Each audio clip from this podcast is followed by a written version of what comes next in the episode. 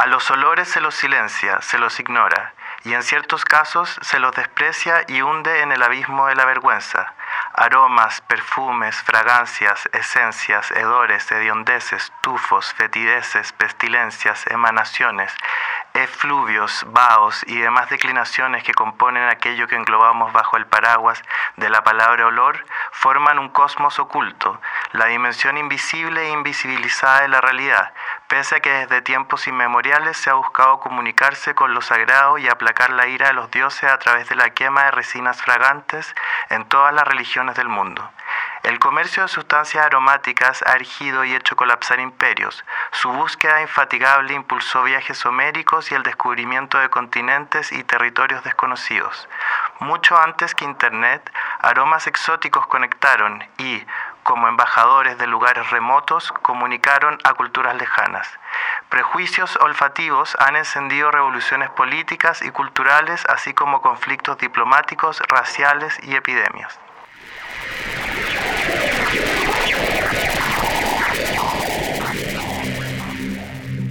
Odorama de Federico Cuxo es un libro que aborda el fascinante mundo de los olores y su influencia en la historia, la cultura y la sociedad desde una perspectiva científica, pero sobre todo interdisciplinaria.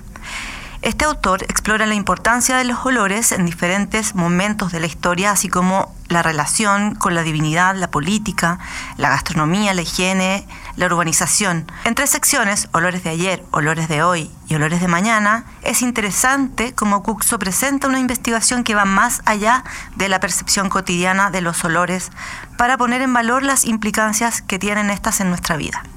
Desde una perspectiva de la comunicación científica, este autor utiliza un lenguaje accesible y cautivador para explicar conceptos complejos relacionados con la ciencia de los olores y su impacto en la sociedad. Es un libro que desafía la idea convencional de que el sentido del olfato es menos importante que otros sentidos como la vista, al revelar cómo los olores han influido en la historia de la humanidad de manera significativa.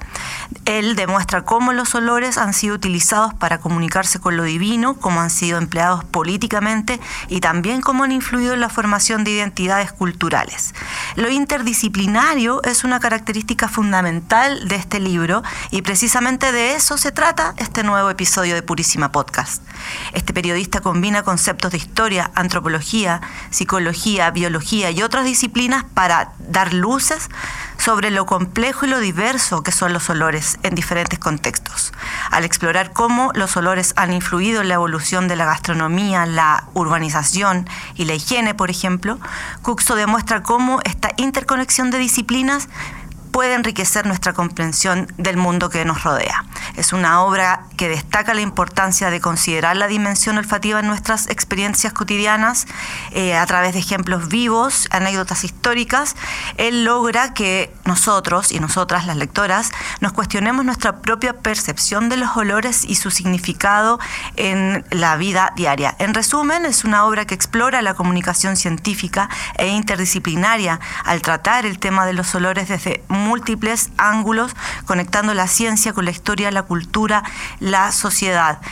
Y como les decía, este es el tema de nuestro nuevo episodio de Purísima Podcast. Bienvenidos y bienvenidas.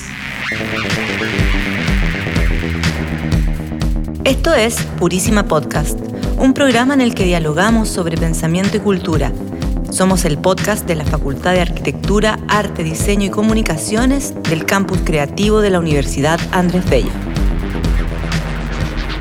Soy Alejandra Delgado. Y yo, Tatiana Oliveros.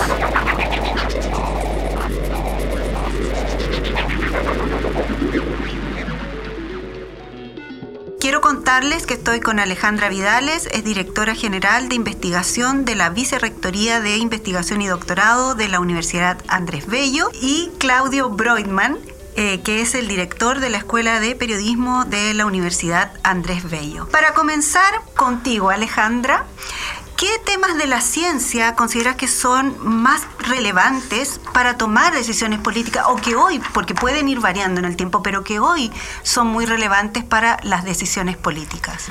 Bueno, yo diría que eventualmente todos los temas en ciencia son relevantes de traspasar y trasladar a la, toma de decisiones en políticas públicas y en eso la, la comunicación de la ciencia es fundamental. O sea, es, nuestra forma de traducir aspectos muy técnicos, muy científicos a un lenguaje que permita poder tomar mejores decisiones basadas en evidencia. Y eso, digamos, algo que se estaba instalando en el último tiempo, afortunadamente, eh, donde el manejo de la información científica de los datos eh, es fundamental para mejores decisiones. Entonces la, comunicación ahí es fundamental sobre a quién se la comunicamos, cómo se la comunicamos y cómo podemos traspasar y hacer uso del conocimiento científico no solamente por la parte de la comunidad científica, sino que también por parte de la comunidad en general. Pero ¿consideras que hay algunos temas más relevantes? Por ejemplo, cuando se instaló el tema, que todos conocemos el del COVID, eh, se volvió ese tema muy relevante. ¿Eso ha, marcado, ha seguido marcando pauta, consideras tú, o eh, han ido cambiando, por ejemplo, temas relacionados a la ecología, a la crisis climática?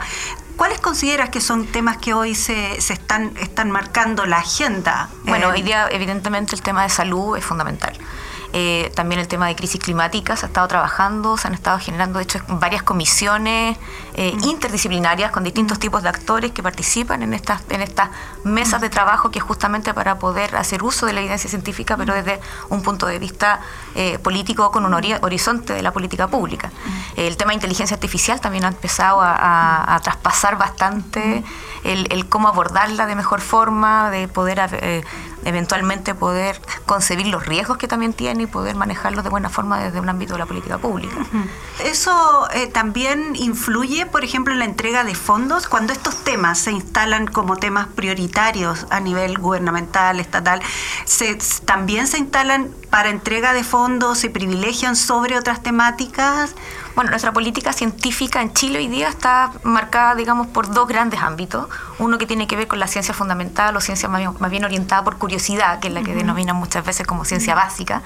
Y otra que es investigación orientada o aplicada, que es justamente la que se orienta a ciertos objetivos estratégicos, desafíos país, oportunidades país, eh, y que esa es la que de alguna manera sí depende muchas veces de cuáles son las prioridades que se estén estableciendo para poder destinar ciertos fondos.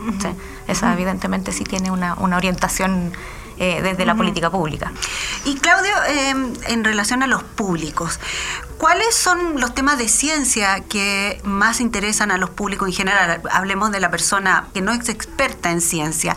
Que, ¿Y cómo estos temas también marcan o no marcan pauta para, para hablar de ciencia cuando se, se trata de comunicar?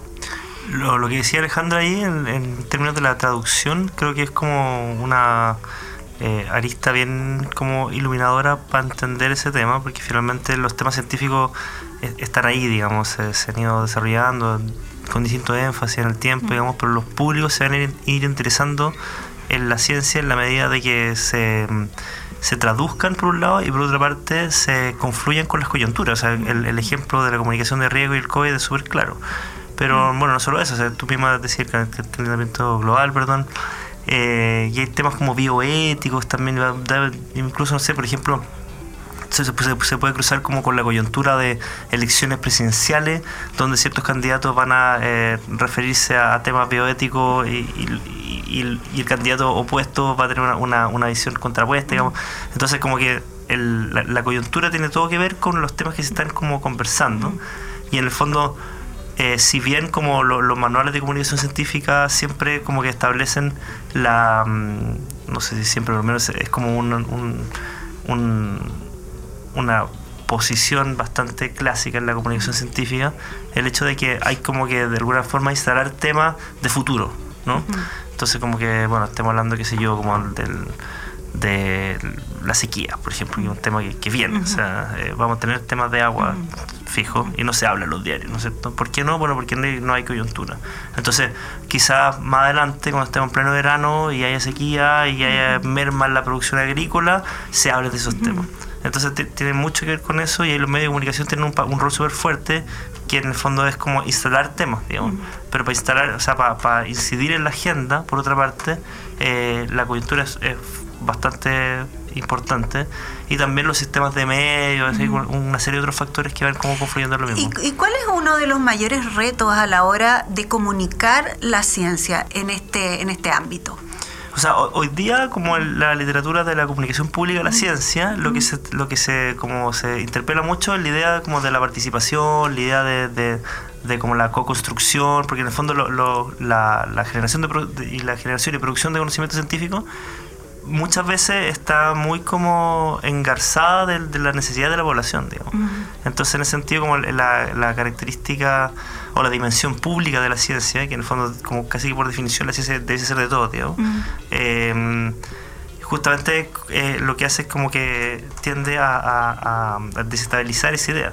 Los públicos necesitan hablar de ciencia muchas veces cosas que no entienden, sí, pero muchas veces entienden mucho eh, sobre ciertas cosas, los saberes profanos, por ejemplo, como lo, la, los pueblos originarios tienen como conocimientos que a veces han sido, no sé, instrumentalizados desde, desde la producción agrícola, la pesca, qué sé yo, hasta eh, como saberes populares, también una serie como de de dimensiones del conocimiento que se van como juxtaponiendo una a otra y la forma de comunicar la ciencia tiene todo que ver con eso. Y ahora una pregunta para los dos. ¿Por qué es importante comunicar ciencia? Bueno, yo creo que en todos los países hoy día está cobrando cada vez más relevancia efectivamente el tema de cómo comunicamos la, el conocimiento científico pensando un poco en, los cambios de paradigma que hemos tenido en la historia. ¿sí? O sea, antiguamente se hablaba, se hablaba de la cultura científica, por ejemplo, como un tema de la alfabetización científica. ¿sí? O sea, de alguien que le falta un conocimiento y que viene, digamos, una comunidad que es la científica para poder enseñarle a los demás sobre el tema del conocimiento científico o de ciertas eh, disciplinas con, eh, y eh, ciertos paradigmas. Pero hoy día lo que, lo que lo que se habla más bien es lo que comentaba recién Claudio respecto al tema de la apropiación de la ciencia, la apropiación del conocimiento. Y los países que han hecho un cambio en sus modelos de desarrollo relevantes en el último tiempo son países que no solamente invierten en investigación, sino que países que también invierten en, en el proceso de apropiación de ese conocimiento científico por parte de no solo de las políticas públicas, sino también de la comunidad. Si nos por dar un ejemplo, en Chile nosotros tenemos probablemente uno de los conocimientos más expertos por parte de la ciudadanía respecto al tema de los terremotos. Todo el mundo sabe qué es lo que es una escala de Mercalli, qué es lo que es una escala de Richter, que es un conocimiento que es bastante técnico que probablemente en otros países eh, no se conoce. ¿sí? Entonces, depende mucho también de las realidades de los países respecto al cómo el conocimiento se puede apropiar, ¿sí? que no le pertenece, digamos, a una comunidad o una disciplina en particular, sino que es más bien la ciudadanía la que se apropia eh, de ese conocimiento. Y eso es lo que hace la diferencia entre países que han dado un salto en sus modelos de desarrollo.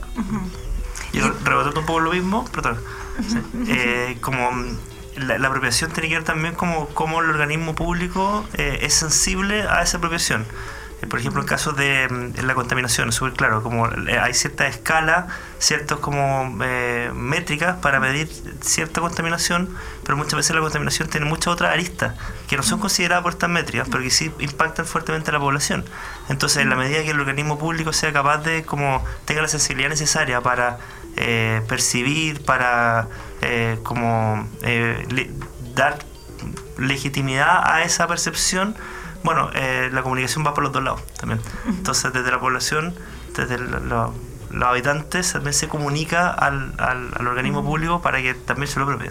Ahora quería entrar en otro ámbito. El financiamiento de la investigación científica eh, viene de lo público y lo privado, pero cada vez lo privado se va incorporando más. Y quería saber cómo esto puede afectar la comunicación científica. ¿Cuál sería el impacto que esto podría tener, por ejemplo, en conflictos de intereses y falta de transparencia en la divulgación de esta investigación? Claudio, cuéntame tú qué piensas sobre este tema.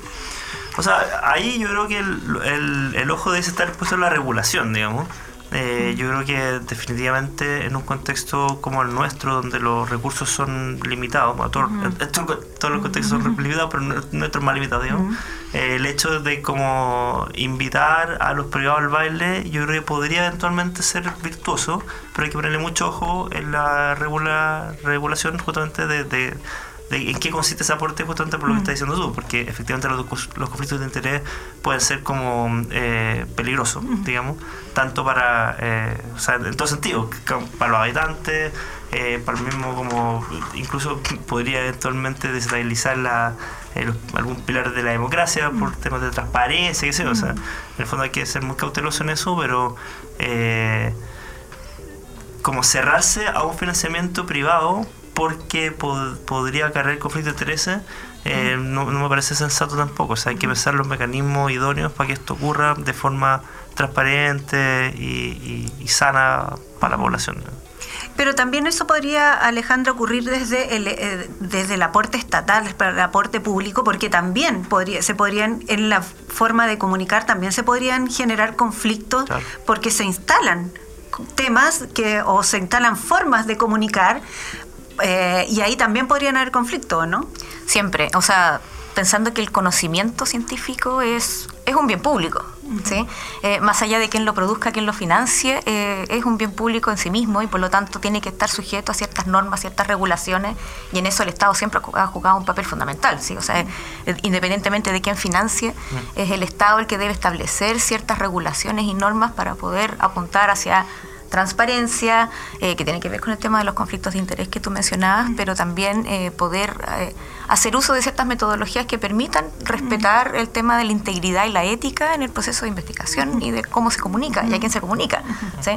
ha sido, por ejemplo, súper polémico el tema, por ejemplo, de cómo se ha comunicado el tema de las vacunas, por ejemplo. Sí, en su momento ha sido, digamos, un, problema del cómo comunicar eh, y qué comunicar, porque efectivamente pueden haber, digamos, comunicaciones tendenciosas respecto a una u otra eh, postura. Y, efectivamente el uso del conocimiento científico tiene que, que estar, digamos, normado por un pilar que, sea fundamental, que tiene que ver con el tema de la transparencia y la integridad, de todas maneras. Y con respecto a esto, eh, me parece bueno poner el tema, eh, ya que Alejandra lo plantea, la información falsa que se entrega con respecto a las vacunas, pero no solamente a las vacunas, está también la crisis climática, hay mucha información que circula, que nadie sabe muy bien de dónde viene. Claudio, tú como periodista y, que trabaja en esto, ¿cómo no permitir que esa información entre, que, que esa información se instale. O sea, los debates contemporáneos eh, y como más actualizados abandonan la idea de como de censurarlo o, evitar que pase, porque ya es inevitable. O sea, estamos en, un, en una situación muy convulsa, muy eh, eh, nutrida de, de, noticias falsas, de desinformación, al punto que hay como una consejo eh, nacional, etcétera, em, donde eh, no podemos evitar que ocurra. Entonces, como no podemos evitar que ocurra, más vale, por un lado, lo que se hace, que está en todas partes, en todas las escuelas de periodismo y, todos los medios de comunicación, como que se, se, como que se socializan manuales, digamos, de que cita la fuente, sé yo. Pero luego están las redes sociales, ¿no es cierto? Y sabemos hoy día que un porcentaje fundamental de la población, creo que sobre el 90%, se informa en redes sociales. Entonces, ¿dónde se están informando? Pucha, ya, eh, puede ser como en el perfil de un medio de comunicación en medio, sí, pero también muchas veces los mismos usuarios eh, inventan, sueñan o, o, manipulan, llámese como quiera, noticias. Entonces, finalmente yo creo que hay como un aspecto de cultura general, ¿no es cierto? Donde quienes se informan quienes están sobre, tienen un cierto capital cultural, se informan, saben bien que, que hay ciertas fuentes que son como cotejables, ciertas fuentes que son como más, legítimas que otras, pero luego un porcentaje fundamental de la población no tiene ese capital cultural. Entonces, sencillamente yo creo que estamos como frente a un mundo nuevo eh, que no tenemos las recetas y no podemos evitar que eso ocurra. Entonces más vale como intentar adelantarse eh, y desde que estamos en la producción de conocimiento, quienes estamos en la formación de productores de conocimiento, eh, bueno, intentar como poner la mayor cantidad de, de medidas preventivas, digamos, pero no, no va a parar. Eh, Alejandra, con respecto también a este tema, a propósito de tu cargo, eh, leía también que hay muchas revistas que publican investigación que están siendo muy cuestionadas porque, eh, bueno, se dice que los, que los estudios que están ahí no han pasado un, un riguroso chequeo. mientras leía sobre eso, preparándome para esta entrevista, pensaba cómo se, se, regula eso desde la academia, porque también los, la gente que está en investigación, que está comenzando en investigación, puede recurrir a este material y ahí es como comienza a crecer la bola de nieve que nos lleva a caminos que muchas veces pueden ser equivocados. ¿Cómo se ve esto desde la academia? ¿Cómo se está revisando este, este tema? Bueno, eso es un, tremendo desafío que, se está intentando abordar de forma ágil, porque mm. efectivamente es un contexto que va cambiando eh, año a año incluso. Eh, y efectivamente el tema de las publicaciones en revistas científicas hoy día eh, ha tenido, digamos, varios casos donde se han tenido que retractar ciertos artículos científicos por no contar, digamos, con datos confiables, eh, uso de imágenes. Hemos tenido varios casos que, efectivamente de investigaciones bastante emblemáticas que han sido cuestionadas justamente después de un mm. tiempo por la veracidad o uso de los datos. para eso existen los comités editoriales de las revistas pero fundamentalmente el tema pasa por también por el sistema, por, la autorregulación dentro de la propia comunidad científica también. Eh, muchas veces también como la comunidad científica basa su conocimiento en la confianza de los otros, que, es en el fondo el juicio de los pares. Eh, son los propios pares los que también de alguna manera van autorregulando el sistema. Eh, no, no, solamente las grandes instituciones de la revista, que finalmente obviamente tienen digamos un mercado detrás, eh, pero también la, regulación, la autorregulación dentro de la comunidad científica es fundamental. O sea, que la ciencia siempre está sujeta al juicio de pares. Eh, y el tema de la integridad eh, forma parte, digamos, de ese mismo juicio. Entonces, ahí la, propia posición de la comunidad científica, de los y las científicas, es fundamental para poder tener un sistema más íntegro y una cultura más sana de producción de conocimiento.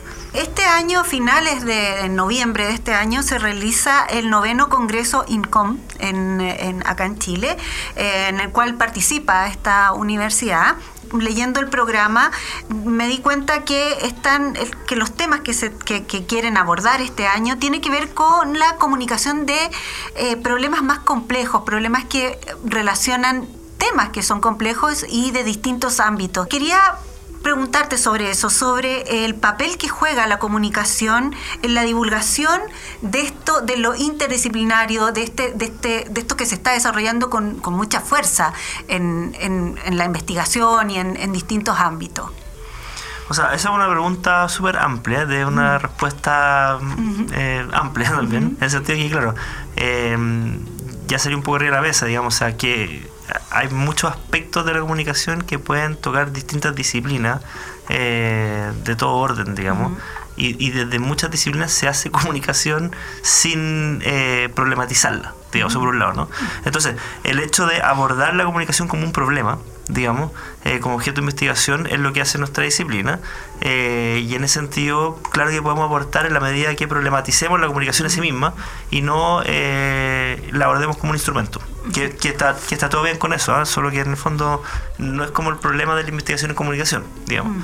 y en ese sentido, por ahí, por ahí va un poco el, el, el, cruce que, que, que es bien interesante porque en la sociedad contemporánea, que se ha denominado incluso sociedad de la comunicación, después de llamarse sociedad del conocimiento, etcétera, eh, se mm, nos encontramos frente a, muchos problemas que, que, tienen que ver con la comunicación en sí misma, digamos. Entonces luego, ¿cómo vamos a enfrentar esos distintos eh, debates que son muy inestables? A propósito de lo que preguntáis hace un rato, o sea, en el fondo es, todo muy nuevo, digamos, y, estamos como intentando colectar la mayor cantidad de evidencia para intentar hipotizar lo mejor posible, pero es todo tan nuevo que... ¿Y cómo lo, lo van a hacer en, en INCOM? Cuéntame sobre qué, qué, es lo que está, qué es lo que viene en ese, en ese congreso. Bueno, el, tema de INCOM este año, que es el, congreso de la Asociación de Investigadores en Comunicación, es su novena versión, un congreso joven, porque somos una disciplina joven. De hecho, por ejemplo, el grupo Fondes no tenemos un grupo propio, soy el grupo de Sociología y Comunicación. ¿eh? Em, se aborda desde distintas mesas, distintos ángulos, que es como, claro, comunicación de la ciencia uno, pero también comunicación política, están los temas de desinformación, están los temas de género, distintas, distintas mesas, digamos, aproximaciones a los temas de comunicaciones como objeto, ¿no?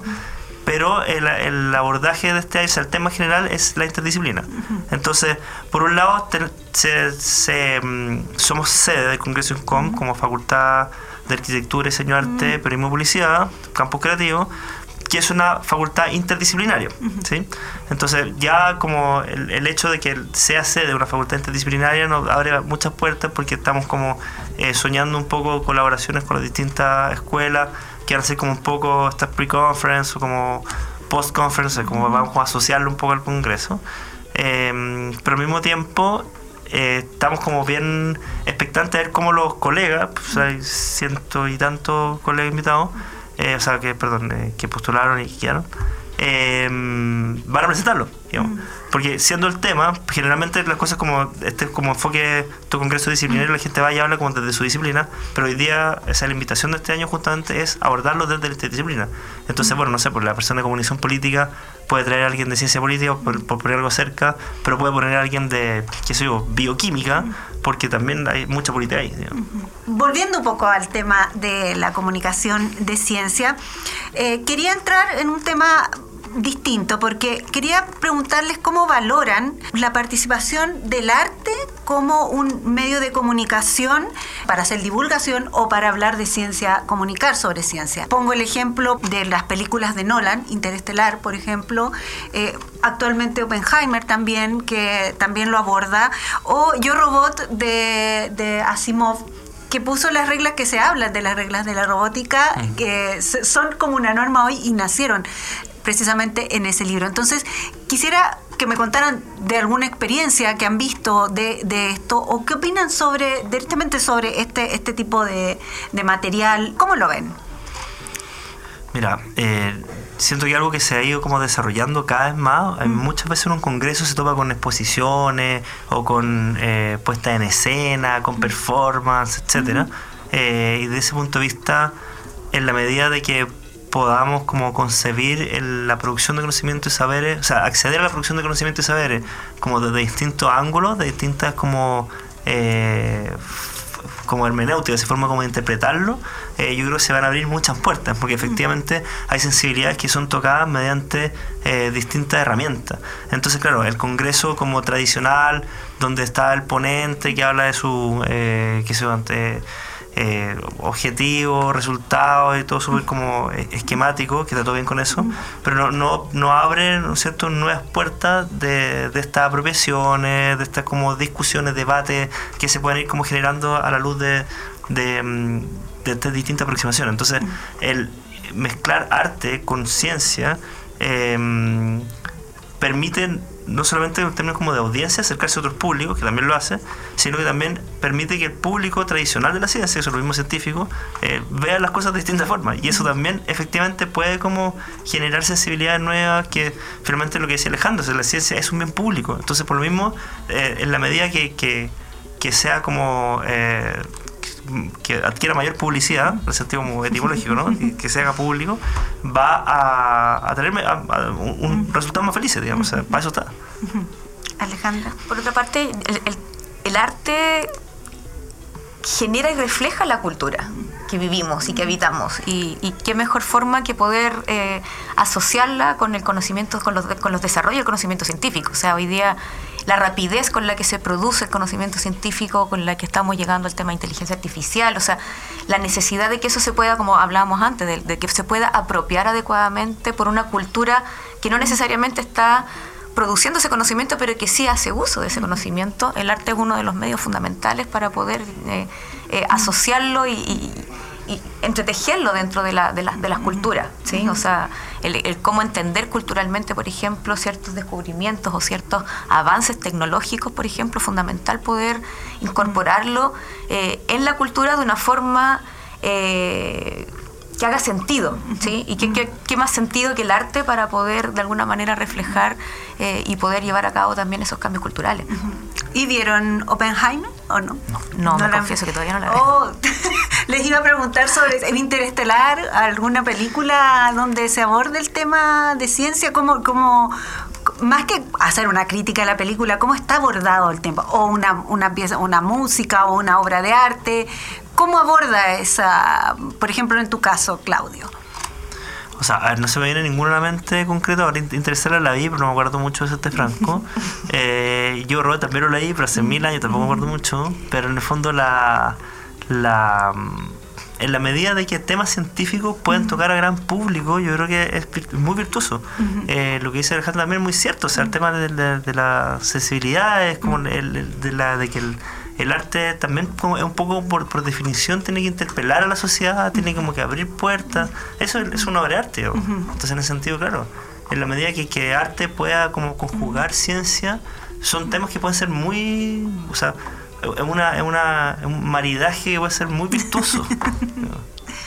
Y tú no solo acotado al cine, ¿ah? yo creo mm. que, claro, el cine quizás es hoy día lo, el medio más masivo que tenemos para poder llegar, pero a teatro, literatura. Yo creo que todas las disciplinas artísticas eventualmente son, insisto, son reflejos de una cultura, entonces eh, creo que eventualmente todas eh, son, eh, como, como dice Claudio, son, son un, matrimonio muy virtuoso con el desarrollo y el conocimiento científico. Entonces, sí, cine, pero también hay, hay un montón de otras disciplinas eh, la fotografía, o sea, estábamos viendo el otro día unas fotografías maravillosas en, uno de nuestros centros, CIMARC, eh, que, tiene una relación muy... Eh, muy cercana, por ejemplo, con la comunidad y de cómo la comunidad también ha traspasado, por ejemplo, sus saberes más ancestrales al mismo centro y el cómo ese, choque cultural, ese encuentro de cultura es fundamental poder llevarlo a cabo por disciplinas artísticas. Por supuesto. Me acuerdo de esa foto de ese caballito de mar con el cotonito es un buen ejemplo. bueno, Claudio y Alejandra, les agradezco enormemente la participación en este programa de Purísima Podcast, en este capítulo. Em, mucha suerte en sus trabajos. Mucho éxito con INCOM. Eh, espero que todo salga muy bien. Gracias por participar. Gracias por la invitación. Muchas gracias por la invitación.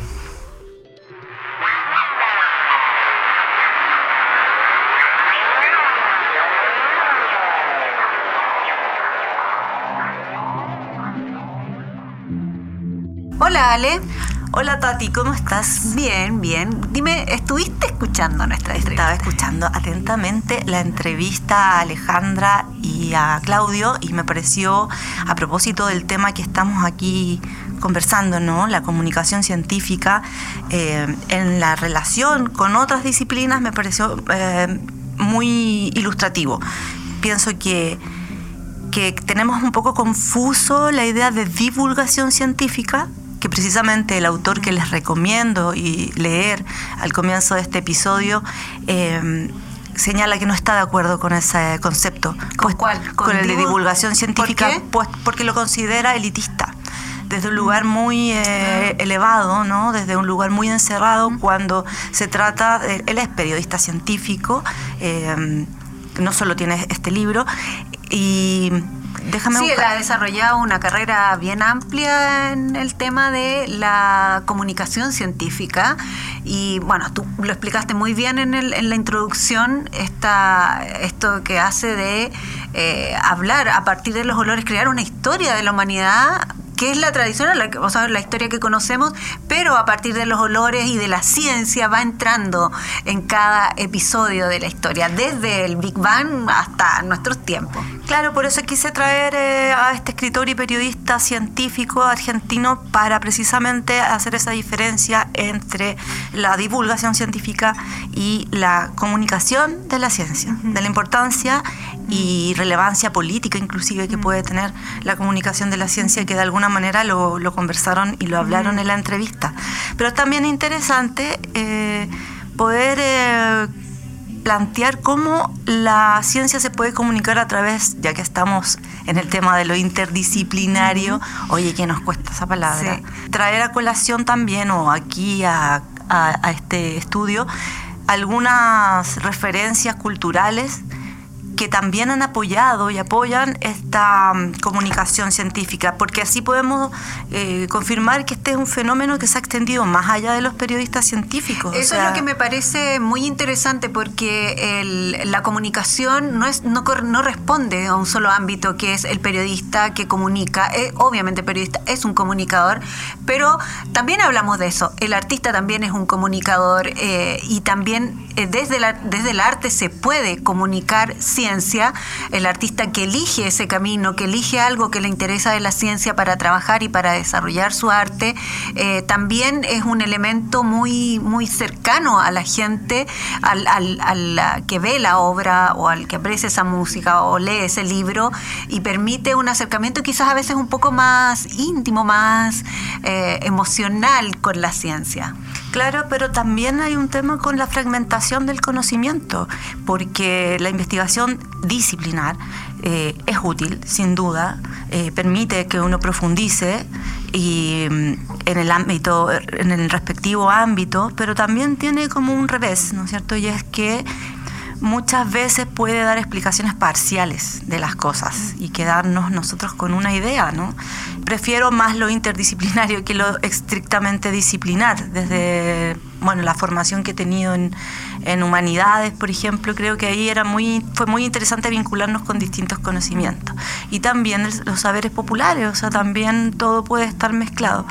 Eh, con respecto a, a, la ciencia y las artes escénicas, quería comentarles un proyecto muy interesante, un proyecto chileno que precisamente se llamaba Ciencia más Artes más Audiencias, que surgió a partir de la necesidad de explorar en temas poco usuales en la escena chilena eh, y que sumó al repertorio de contenido de las artes escénicas locales la vinculación con temas de investigación científica. Y era algo muy innovador, fue algo muy innovador porque no es tan usual, aunque sí hay otras referencias. Son tres obras que tuve la suerte de ver, réplica de la dramaturga Isidora Stevenson, eh, que la dirigió Isidora Stevenson el año 2018, perdón, ella la escribió, Greta de Jimena Carrera, que fue del año 2019, ahí ya en un momento crítico, y Random de Gerardo Ettinger del año 2020 en inicio de pandemia. Esta es una trilogía que aborda temas eh, muy específicos de la investigación científica, robótica, neurociencia, biología marina,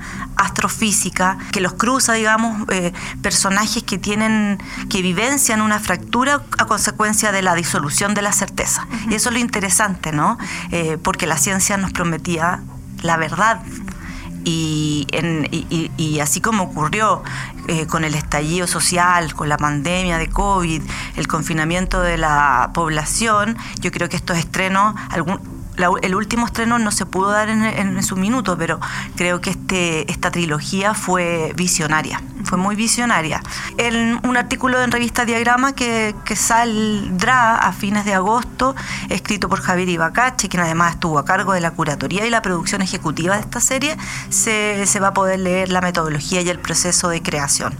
Eh, a veces, claro, uno, uno, puede recomendar obras y las obras ya sucedieron, pero siempre vienen los reestrenos que sería interesante. Sí, y además estas obras se dieron en el marco del evento de eh, Puerto, de, Ideas, que es, un, es un evento muy relacionado a la ciencia, por lo tanto también los públicos que tuvieron que vieron esas obras eh, no es solamente un público de teatro, es un público relacionado a diversos ámbitos, por Puerto de Ideas no solamente ciencia, también pensamiento, cultura, arte.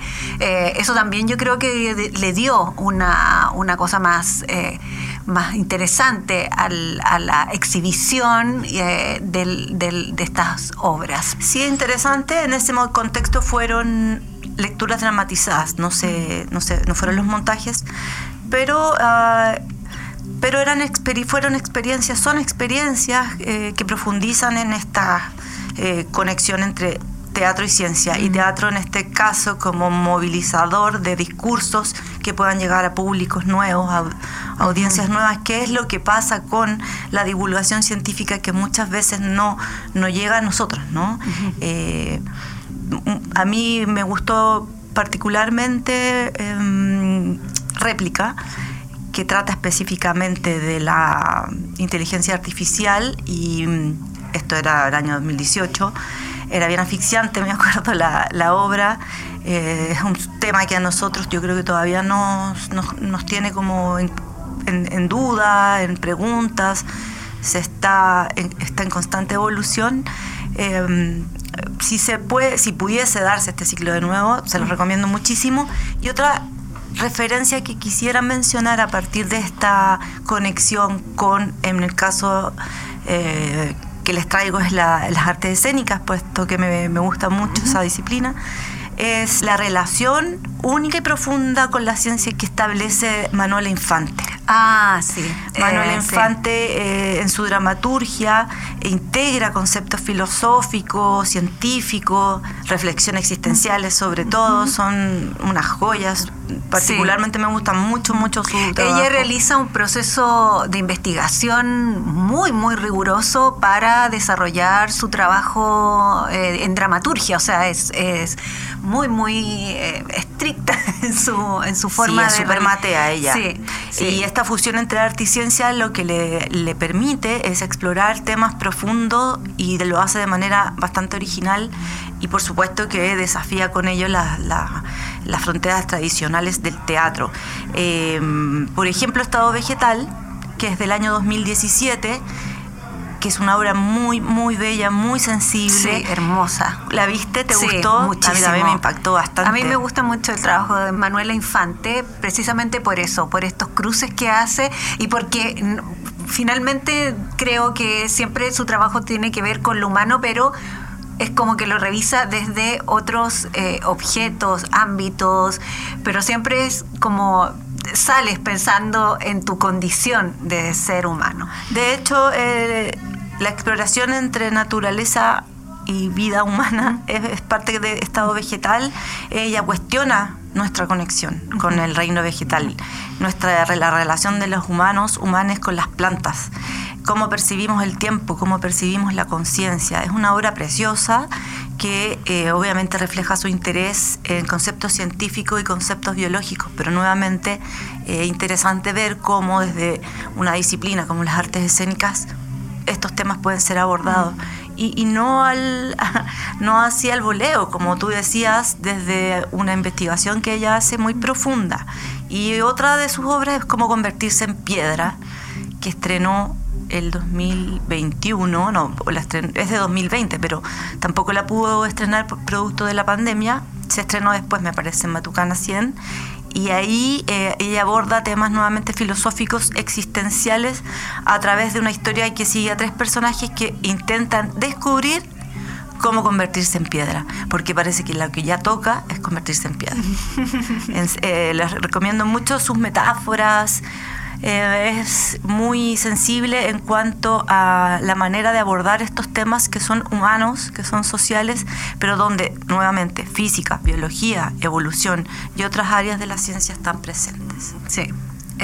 Son, son muy buenos ejemplos de este trabajo en donde la ciencia eh, está presente en las artes. Y así llegamos al final de este quinto episodio de Purísima Podcast. Hoy nos acompañaron en la, en la entrevista Alejandra Vidales, que es directora general de investigación de la Vicerrectoría de Investigación y Doctorado de la Universidad Andrés Bello. Ella es psicóloga de la Universidad Diego Portales y tiene un magíster en sociología de la Universidad de Chile. Es investigadora y consultora en temas de salud pública, desarrollo social, política científica para organismos internacionales y nacionales como el Ministerio de Salud y el Ministerio de Desarrollo Social.